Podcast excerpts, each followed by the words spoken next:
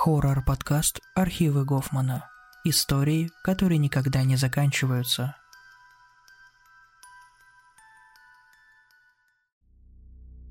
В далекие 90-е годы обладателей видеокамер было перечесть по пальцам. И мой отец очень гордился этой редкой вещицей. Он мечтал поймать на свою камеру какой-нибудь интересный момент, чтобы можно было попасть в телепрограмму «Сам себе режиссер». Жаль, что он так и не узнал, что ему удалось заснять нечто удивительное и необъяснимое. Я бы и сам не узнал, если бы не убедил мать, что пора отправлять стеллаж на свалку вместе со всем его содержимым. Полдня я потратил на опустошение бесчисленного количества выдвижных и дверчатых ящиков. В одном из них я и нашел старинную отцовскую камеру марки Panasonic. Взяв ее в руки, я ощутил предвкушение теплых воспоминаний. Хотя еще не знал, как посмотрю записи. Камера давно была сломана, а маленькие кассеты можно было проиграть только с помощью нее. Позже я нашел на сайте объявлений похожую камеру. Старье, а обошлось дорого.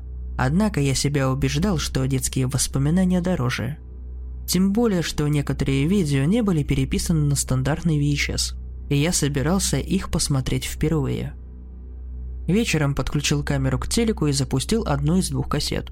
На экране появилось вполне ожидаемое семейное застолье. Как правило, отец снимал домашние праздники. В гостевой за столом сидели мама, дед, двое соседей, муж и жена. И худощавый девятилетний мальчик, в котором я не сразу узнал себя. Это был Новый год. Меня удивило качество изображения и звука. Цвета едва различимы. Картинка желтая – темные предметы проваливались. Внизу экрана рябились зеленые полосы, а музыка и голоса звучали как из бочки. Любой современный смартфон снимает лучше старой отцовской камеры. Хотя, может быть, эта пленка от времени испортилась. Само зрелище было тягучее и заунывное. Отец то снимал соседа, обрывал его на полусловие и снимал мать, которая смеялась и говорила «Коль, отстань». Потом на экране появилась серая красавица-елка – с бледными разноцветными огоньками. И все-таки это была моя семья. Приятно было смотреть на такую стройную маму, вспомнить, как выглядел дед, слышать голос еще живого отца.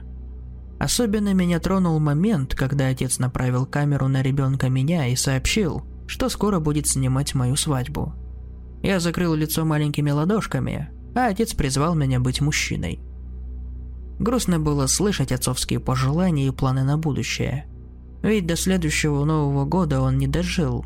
Папка был слаб сердцем. Спустя 20 минут это видео меня утомило. И слушал его фоном, а сам чатился с друзьями в телефоне. Я снова обратил внимание на экран, когда услышал отцовский шепот. «Мы там веселимся, а Сашка дурак спит». На слове «спит» голос отца сильно исказился, как у говорящей игрушки со старой батарейкой. А по экрану промелькнуло жирное черно-белое пятно. Отмотав чуть назад, я понял, что отец ушел с камерой в другую комнату, чтобы снять спящего дядю Сашу. Это был брат отца. На экране зернила тьма. Тусклый торшер плохо освещал комнату, но так как я знал этот дом, мне было нетрудно догадаться, что темный прямоугольник – это спинка кровати дяди Саши, а светлая полоска у стены – это его костыль. Мы там веселимся, а Сашка дурак Снова услышал я. Искаженное слово «спид» звучало протяжно и жутковато. Черно-белое пятно заполонило экран и пропало. Снова возникла мрачная комната дяди Саши. «Сашка, пошли с пляшем», – задорно говорил отец. Только он позволял себе подшучивать над дядей Сашей. Остальные его жалели. Этот человек в 26 лет пострадал в автокатастрофе. Едва не потерял ногу, пережил операцию на мозг и тронулся умом – Последнее он прекрасно осознавал. Сам часто говорил, что у него мозги на бекрень. Дядя Саша только и делал. Лежал в своей кровати и несколько раз в день выходил на улицу покурить. Выглядел он всегда угрюмо. Не помню, чтобы дядя Саша когда-нибудь улыбался или смеялся. Я никогда не думал о нем плохо, даже когда он в гневе стучал костылем по полу и материл всех, кого видел. Мне всегда казалось, что еще немного и дядя Саша умрет, Однако он пережил моего папку на 4 года. «Тапки-то раскидал свои», — говорил отец искаженным голосом. Я придвинулся к экрану, чтобы разглядеть спящего дядю Сашу.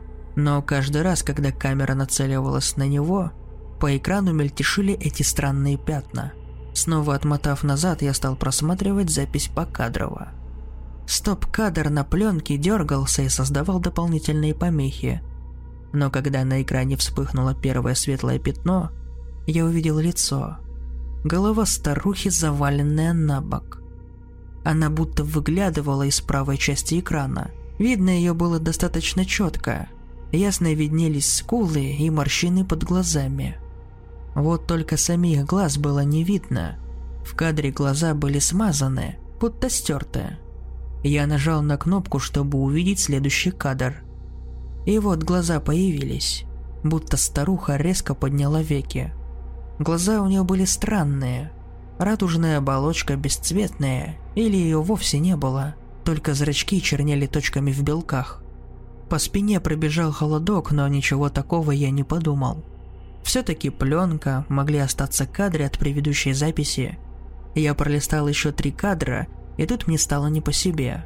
Старуха медленно открыла рот. Однако выглядело это очень неестественно – челюсть криво съехала в бок и повисла. Так у живых людей рты не открываются. Далее светлое пятно гасло, а вместе с ним и лицо старухи. На экран возвращалась комната дяди Саши. Вспомнив, что есть и другие вспышки, я перемотал пленку и стал смотреть покадрово каждое мелькающее светлое пятно. Следующее изображение мне было трудно разобрать, пока я не сообразил, что оно также завалено на бок. Чтобы лучше разглядеть, я лег перед телевизором так, чтобы видеть кадр нормально. На экране возникло какое-то существо, похожее на человека, только с очень длинными руками, как у обезьяны. Это существо отбросило в сторону длинный плоский предмет и пыталось выбраться из какого-то ящика. Двигалось существо судорожно и агрессивно. По крайней мере, мне так показалось. Оно моргало глазами и открывало рот, но черты его лица разглядеть было невозможно. Потом я покадрово пролистал еще пару таких вспышек, но там были только подвижные темные круги. Тогда я еще раз пересмотрел кадры со старухой. Теперь она мне казалась совсем неестественной и неживой. От этого мне стало жутко, и я решил, что лучше пересмотреть кассету днем. Несколько часов следующего дня я потратил на изучение вспыхивающих пятен. Я был прав. Появлялись они всякий раз, когда отец пытался снять дядю Сашу. Пятна будто нарочито появлялись и заслоняли лицо спящего. Таких вспышек на записи было семь. Две из них короткие, длиной в один кадр. Еще две длинные, но с непонятным изображением. Там были просто танцующие темные круги и линии, и три вспышки с картинками лицо старухи, существо с длинными руками и еще одно изображение, которое я не заметил прошлым вечером. В светлом пятне двигались две фигуры. Разглядеть можно только очертания.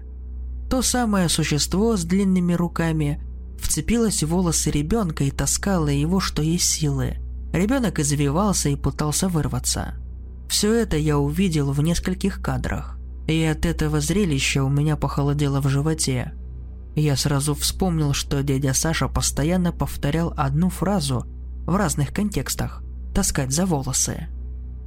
Так он мог высказать угрозу «там тебя за волосы потаскают» или протест «нечего меня за волосы таскать» и тому подобное. Я стал думать, что эти изображения могут быть связаны с дядей Сашей, и не смог объяснить это логически. Раз за разом я пересматривал эти эпизоды и они мне казались все более неприятными и безумными. В мыслях рождались нереальные догадки, а воображение дорисовывало страшные детали. Мне стало казаться, что длиннорукое существо откидывает в сторону крышку от гроба и вылазит из могилы. И все-таки я не хотел себя мистифицировать. Наоборот, мне хотелось узнать, как все это попало на пленку. Странным было то, что все изображения были завалены на бок и у фигуры не было ничего на фоне, только серая пустота. На любительскую съемку это было не похоже. Так ничего и не поняв, я стал осторожно расспрашивать мать об отце и о дяде Саше. Про кассету ничего говорить ей не стал. Мама рассказала мне то, чего мне никогда не было известно.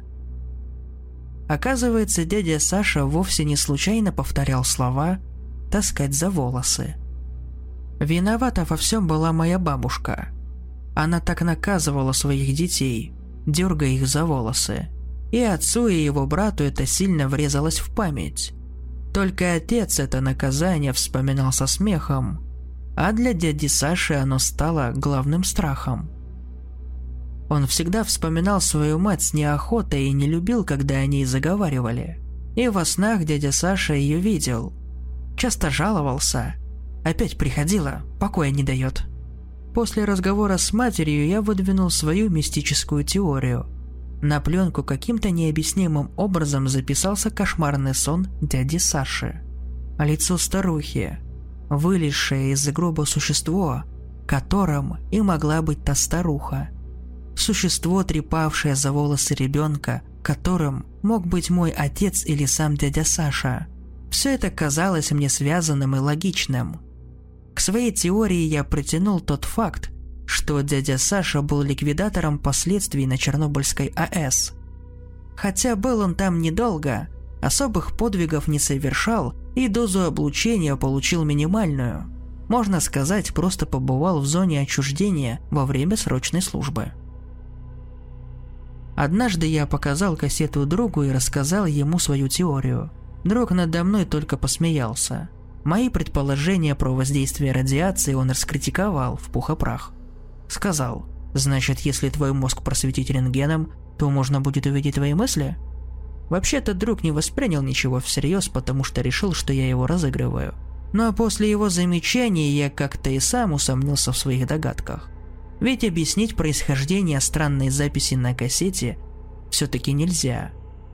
Вдруг записалась какая-нибудь ерунда давным-давно, а я все напридумывал. А может быть и правда эти мелькающие изображения – кошмарный сон. Просто знаний для объяснения такого феномена у людей пока недостаточно.